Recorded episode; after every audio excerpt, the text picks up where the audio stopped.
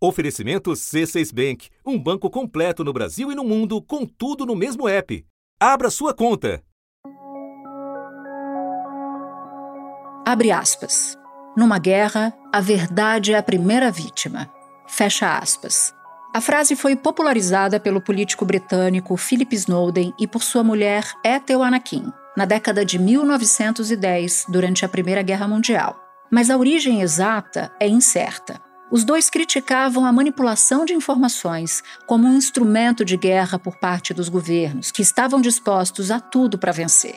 Isso ficou ainda mais evidente anos depois, no episódio que deu início à Segunda Guerra Mundial. Em 1939, Adolf Hitler usou uma fake news, um falso ataque a uma rádio numa cidade alemã, para invadir a Polônia. A operação foi organizada pela SS nazista, um grupo paramilitar conhecido pela crueldade. Eles haviam recrutado soldados alemães que viviam bem na fronteira com a Polônia e que falavam fluentemente as línguas dos dois países. Os nazistas então se fizeram passar por poloneses, pegaram um microfone e fizeram a seguinte transmissão: Achtung, Achtung! Der Sender Gleiwitz und die Stadt sind in unserer Hand.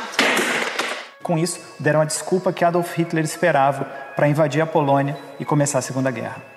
Um dos pilares do governo nazista era o Ministério da Propaganda, sob comando de Joseph Goebbels, que controlava a imprensa e toda a produção artística da Alemanha. Livros, pinturas, peças de teatro, tudo estava a serviço do Estado. Foi a primeira vez na história que se viu um aparato tão sofisticado para mexer com as mentes e corações de milhões de pessoas.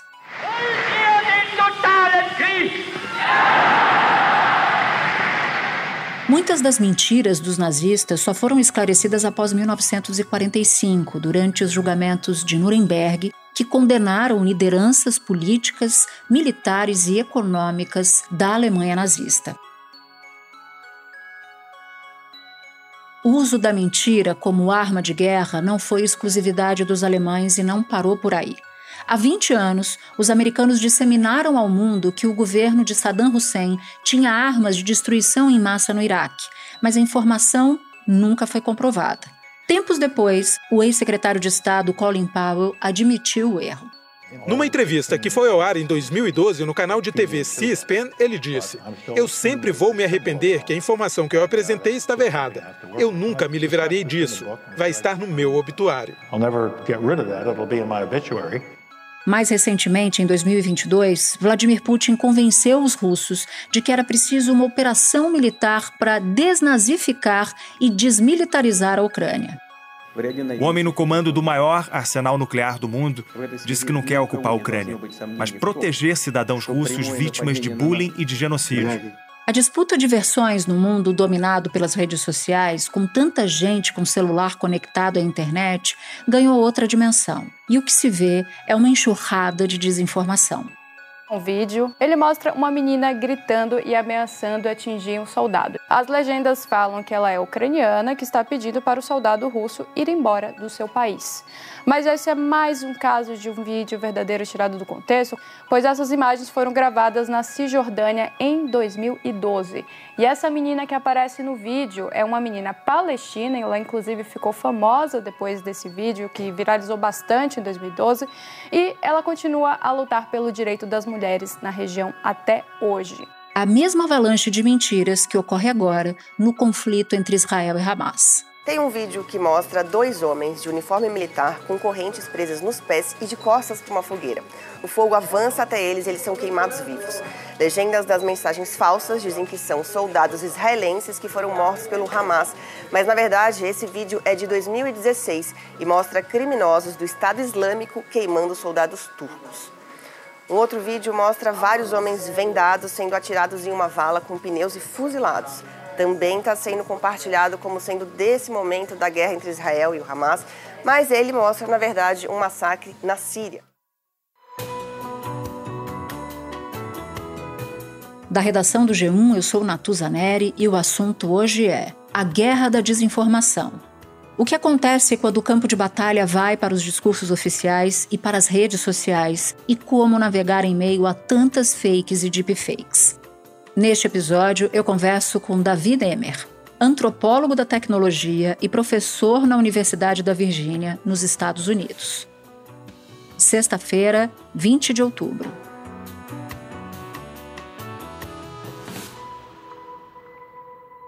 Davi, eu quero começar o meu papo com você falando de declarações que foram revisadas ou de autoridades que voltaram atrás durante esses dias de guerra. Vou citar o primeiro caso, que foi do presidente dos Estados Unidos, Joe Biden. Ele disse à imprensa que viu imagens comprovadas de bebês decapitados uma história que chegou para muita gente, chocou muita gente, porque só a ideia é muito perturbadora. E aí, depois a Casa Branca teve que voltar atrás, desmentir o presidente, afirmar que as imagens não haviam sido checadas. Aí, depois teve o episódio da explosão num hospital em que houve desencontro de declarações. Primeiro, o Ministério da Saúde de Gaza,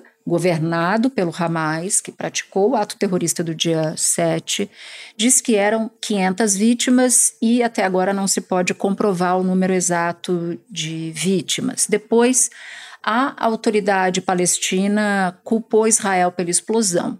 Já o governo israelense primeiro fez uma referência, postou nas redes sociais uma reportagem que apontava Israel como autor da explosão. E esse mesmo porta-voz depois disse que compartilhou inadvertidamente essa informação e pediu desculpa por isso. Bom, para além do, do caso de serem porta-vozes num momento agudo, como é de uma guerra, eu queria que você explicasse para quem nos acompanha sobre a dificuldade de se apurar informações em loco nessa guerra, o que torna o mundo mais exposto aos danos de desinformação, seja a desinformação intencional, seja a desinformação não intencional acidental, por exemplo. Bom, Natuza, essa é uma guerra onde que o, o acesso ao campo de batalha não é só muito arriscado, mas como é extremamente difícil, né, já que há um bloqueio em torno da faixa de Gaza. Né, não é como, por exemplo, na Ucrânia, onde que o acesso não é tão restrito como seria né, na, na faixa de Gaza ou nos territórios palestinos. E muitas vezes as fontes das informações que são reportadas são civis, militares, até mesmo pessoas ligadas ao governo, uh, tanto do Hamas quanto uh, de Israel, que estão nesse campo de batalha e que muitas vezes, pela emoção e por suas inclinações e viéses políticos e pessoais, não conseguem apurar de forma analítica os acontecimentos. Né? É claro que as pessoas que estão ligadas ao governo vão querer dar um, um, relatório que vai levar as pessoas a acreditarem ali na, no, seu, no seu viés, na sua visão. E a guerra, ela é um acontecimento emocional e a desinformação prospera com base na emoção, principalmente quando essa emoção é negativa, né, como a raiva e o medo. É, chefes de Estado têm que ser extremamente cautelosos e responsáveis, porque principalmente o presidente dos Estados Unidos, que tem acesso à CIA, né, que é uma agência de inteligência mais poderosa do mundo, que tem acesso a documentos e relatórios que a sociedade civil não tem, e o presidente de, dos Estados Unidos tem esse acesso, uma vez que ele dá uma declaração, é tido como fato para muitas pessoas. E claro uhum. que no caso da, da, foto em que ele é, mencionou, estava saindo já é, notícias de que não haviam ainda relatórios, por isso que a Casa Branca é, se antecipou, o que coloca em xeque a reputação dessas pessoas em realmente é, falarem é, de fatos. Mais tarde, Blinken voltou a falar com a imprensa e disse que teve acesso a fotos e imagens dos ataques aos israelenses. É difícil encontrar as palavras certas. Um bebê coberto de tiros, soldados decapitados, jovens queimados vivos. E eu poderia continuar. É uma completa depravação da pior maneira imaginável, disse o secretário de Estado. Espera um pouquinho que eu já volto para continuar minha conversa com o Davi. Com o C6 Bank, você está no topo da experiência que um banco pode te oferecer. Você tem tudo para sua vida financeira no mesmo app, no Brasil e no mundo todo. A primeira conta global do país e atendimento personalizado, além de uma plataforma de investimentos em real e dólar com produtos exclusivos oferecidos pelo C6 em parceria com o JP Morgan Asset Management. Quer aproveitar hoje o que os outros bancos só vão oferecer amanhã? Conheça o C6 Bank. Tá esperando o quê? C6 Bank. Bom, e você vem acompanhando não só o desenrolar da guerra, mas também a desinformação que tem circulado livremente em todo o mundo. De que forma os sentimentos causados nas pessoas pela guerra, você citou alguns desses sentimentos, raiva e medo, por exemplo, mas de que forma isso contribui para essa desinformação se proliferar de maneira tão rápida e tão eficaz? Sim, olha, a desinformação geralmente vem carregada dessa emoção negativa, né, como o medo e a raiva, porque as pessoas tendem a engajar com esse tipo de conteúdo, ou seja, tendem a acreditar e a compartilhar mais facilmente. Isso é da natureza humana. Né? E sabendo disso, os algoritmos das redes sociais são desenvolvidos justamente para priorizar conteúdos sensacionalistas e que promovam essa comoção negativa, já que as pessoas teriam uma probabilidade maior de curtir, comentar e compartilhar tal conteúdo. Quanto mais tempo a pessoa fica engajada, presa na rede social, mais exposta ela fica né, aos anúncios das empresas que pagam para ter esse espaço nas plataformas. É que esse é o modelo uh, de negócio das redes sociais.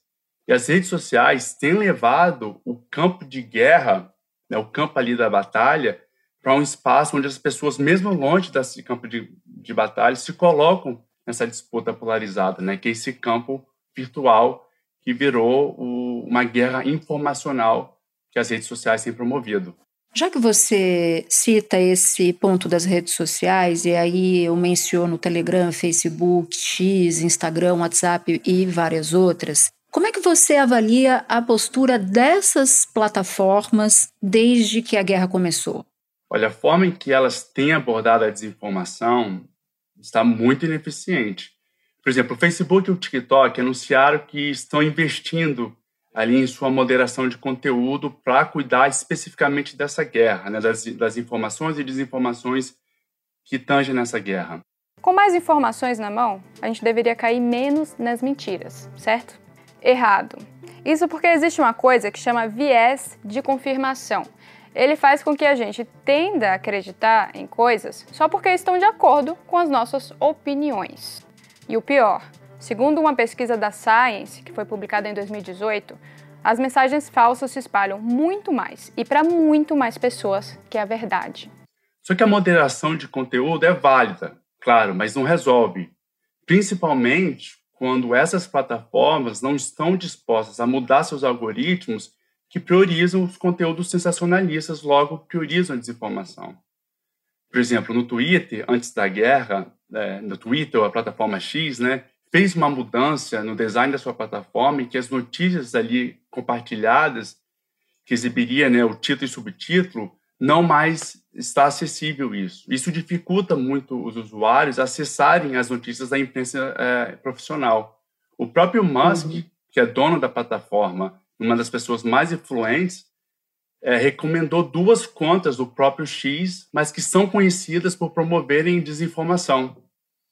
E tem uma última questão aqui, é, também do, do X barra Twitter, é que muitos dos vídeos é, rotulados como desinformação nessa guerra foram é, compartilhados por usuários verificados, que são elegíveis ali para monetização do seu conteúdo. Só que não é porque essas contas estão verificadas que as informações compartilhadas por elas são verificadas. Pelo contrário, o objetivo dessas contas é principalmente gerar engajamento, que é ter curtida, visualização e comentário, porque assim elas monetizam, ou seja, assim elas ganham dinheiro. Então o interesse delas não é informar, e sim desinformar para gerar um lucro. E aí a gente está falando de lucrar com uma tragédia né, humanitária, tanto no caso do ataque terrorista, quanto no caso da população civil em Gaza.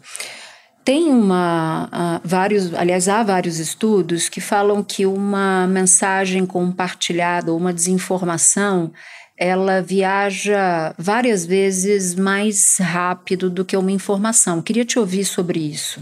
Olha, essa desinformação ela viaja mais rápido e mais amplamente, é, e o estudo fala né, seis vezes mais rápido que a sua é, checagem de fato ou a verdade, justamente por levar em consideração que, por gerar esse, essa comoção negativa, tanto o medo, a raiva, as pessoas vão estar mais propensas a acreditar e compartilhar esse tipo de desinformação.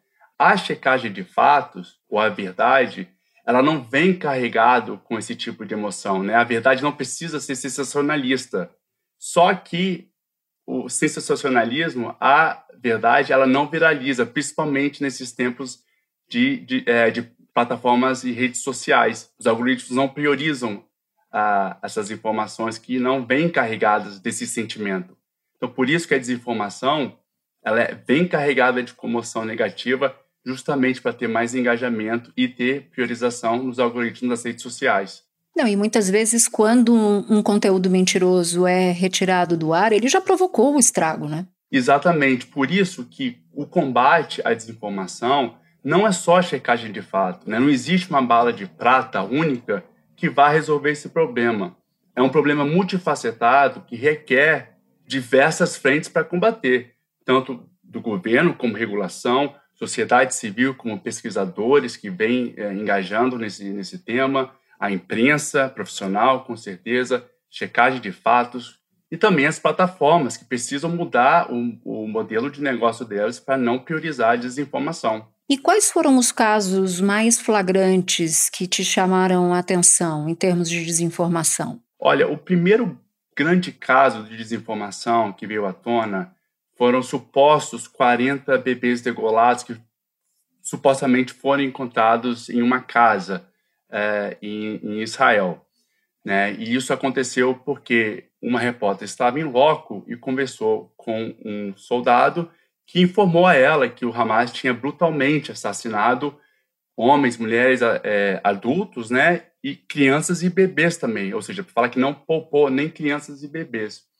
É claro que uma notícia dela, dessas é desastrosa e tem comoção suficiente para viralizar, mas uma vez que ela viralizou e as pessoas perderam ali a sensibilidade, quem quis armamentar essa desinformação adicionou mais essa comoção negativa ao falar que foram 40 bebês degolados. Porque, claro, é um, é um crime que falta até palavras para descrever uma questão dessa. E sabendo das lógicas das, das, das redes sociais, uma notícia dessa, ou uma né, desinformação dessa, com certeza viraliza como viralizou.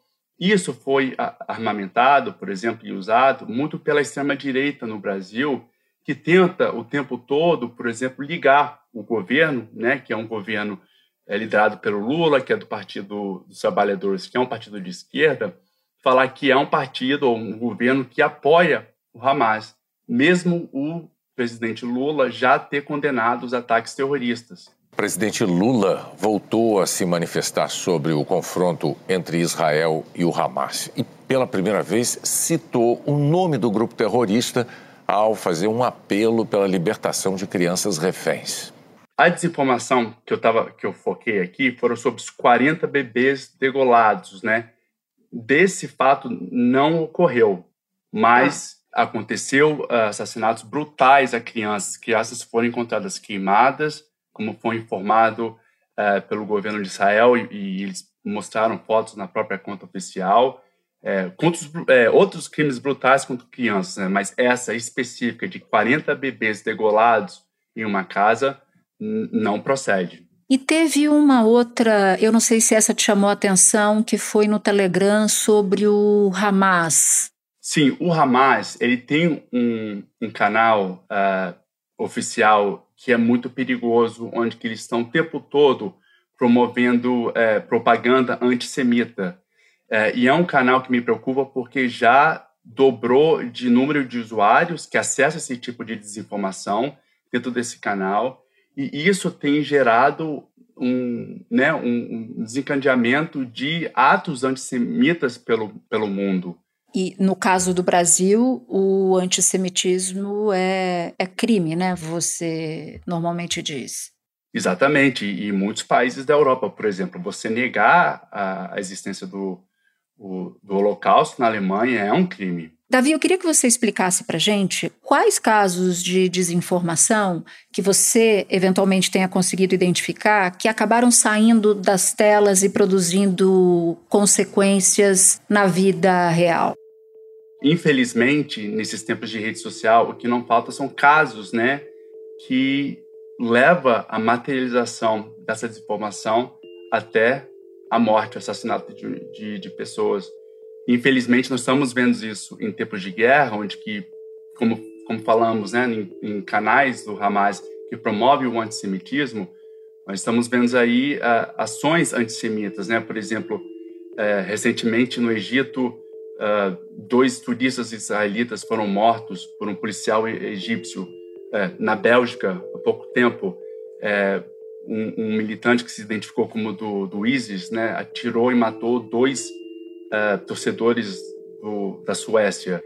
E também o medo que se, que se coloca em torno da causa palestina tem suas consequências. Aqui mesmo nos Estados Unidos, no estado de Illinois, um homem matou a facadas é, uma criança por ser de origem palestina. Ou seja, nada de bom sai de uma desinformação e chega a consequências desastrosas como essas que a gente conversou. E não é de hoje que a desinformação é utilizada como arma de guerra, né? Há literatura vasta sobre isso. Eu me lembro, na época de faculdade, de ter lido um livro do Philip Knightley que fala sobre correspondentes de guerra e como a verdade é uma das vítimas costumeiras da guerra. Você pode explicar como isso tem se dado em outro conflito em andamento, que é a guerra entre Ucrânia e Rússia? Sim, a, bom, a, a guerra da Ucrânia e da Rússia tem sido ali um, um caso muito emblemático de como que é, estados têm usado de propaganda e desinformação em suas próprias contas oficiais para colocar a opinião pública e até mesmo a opinião da comunidade internacional ao seu favor. A Rússia tem sido muito agressiva nesse sentido, em que tem contratado os chamados trolls da internet para justamente criarem é, contas em redes sociais para promover, vamos dizer assim, o lado russo, né, a justificativa por que estão invadindo a Ucrânia. Muito se fala que é um combate né, dos dos comunistas contra os nazistas, chamando os ucranianos uh, de nazistas, justamente para justificar essa invasão. Uh, em 2020, por exemplo, o Facebook identificou uma operação militar russa visando né, a Ucrânia, que tinha criado perfis falsos na plataforma, que se faziam passar por jornalistas e que tentavam espalhar uh, desinformação de uma forma que parecia crível, sabe? Então, como se fosse é, noticiado por uh, por jornais ucranianos ou jornais internacionais. E Davi, eu quero terminar o nosso papo, se você puder, com dicas para quem nos ouve e quem nos assiste consiga se proteger no meio desse universo de mentiras sobre a guerra circulando o tempo todo. Que boas práticas você indica para a audiência aqui do assunto? As redes sociais elas são inundadas com vídeos e imagens fora do contexto que desinformam né, sobre a guerra é, entre Israel e Hamas. Por isso é sempre fundamental encontrar a fonte original desses vídeos e dessas fotos. E geralmente não é fácil. Uma forma de fazer isso é usar o recurso do Google que se chama Google Lens. Você pode soletrar para gente Google? Google Lens. L-E-N de Nemer S que é lente em inglês. Você ia dizer como é que funciona essa ferramenta e eu te pedi para soletrar e atravessei aqui a sua resposta. Desculpa. É, e essa ferramenta, ela rastreia as possíveis origens da imagem. Então, é possível ver, por exemplo, se essa imagem que está sendo creditada como se fosse de agora, dá para ver se ela foi publicada, por exemplo, ano passado. E aí a pessoa pode realmente ver que é uma reutilização fora do contexto. Né? O WhatsApp, por exemplo, ele está em 99% dos smartphones no Brasil. E muitas dessas desinformações são compartilhadas lá. E é sempre importante verificar a fonte da suposta informação, né? o que está por trás dela. É fundamental ler quais evidências são trazidas para justificar tal informação. E é, e é importante lembrar que a gente tem que sempre que lutar contra o nosso viés pessoal de confirmação. Não é porque uma notícia, uma desinformação, né, venha confirmar o que a gente pensa, o que a gente sente, significa que ela seja verdade sempre importante abordar essas supostas informações com muita lucidez e crítica. Né? E a desinformação, ela muitas vezes é carregada de frases né, no superlativo, com um tom para chocar, um tom sensacionalista. Então, desconfie sempre disso. Em uma guerra, né, onde eventos específicos são sempre noticiados pela imprensa profissional, portanto, é sempre importante verificar se o que você viu no WhatsApp já está na imprensa uh, profissional, se está no G1, por exemplo, pois se aconteceu, com certeza vai ser noticiado lá. E se não está sendo noticiado em lugar algum, né, mesmo fazendo uma busca no Google, é porque realmente está é, tá com mais cara de desinformação do que informação, né? E também nas redes sociais, é claro que a gente tem essa preocupação, mas também é possível encontrar é, informação de qualidade. Né? Há pesquisadores que estudam uh, essa relação Israel-Palestina, estudam os conflitos na região por muito tempo. Então, eu recomendo às pessoas buscarem esses professores, esses pesquisadores, que lá com certeza tem informação de qualidade também. Davi, foi muito bom conversar com você aqui no assunto. Muito obrigada e bom trabalho para você. Obrigado, Natuza. Foi um grande prazer. Um abraço aos ouvintes. Este foi o assunto podcast diário disponível no G1, no Globoplay ou na sua plataforma de áudio preferida. Comigo na equipe do assunto estão Mônica Mariotti, Amanda Polato, Lorena Lara, Luiz Felipe Silva, Tiago Kazuroski, Gabriel de Campos, Nayara Fernandes e Etos Kleiter. Eu sou Natuzaneri e fico por aqui. Até o próximo assunto. Você no topo da experiência financeira que um banco pode oferecer. Escolha um banco completo no Brasil e em qualquer lugar do mundo. Abra sua conta no C6 Bank.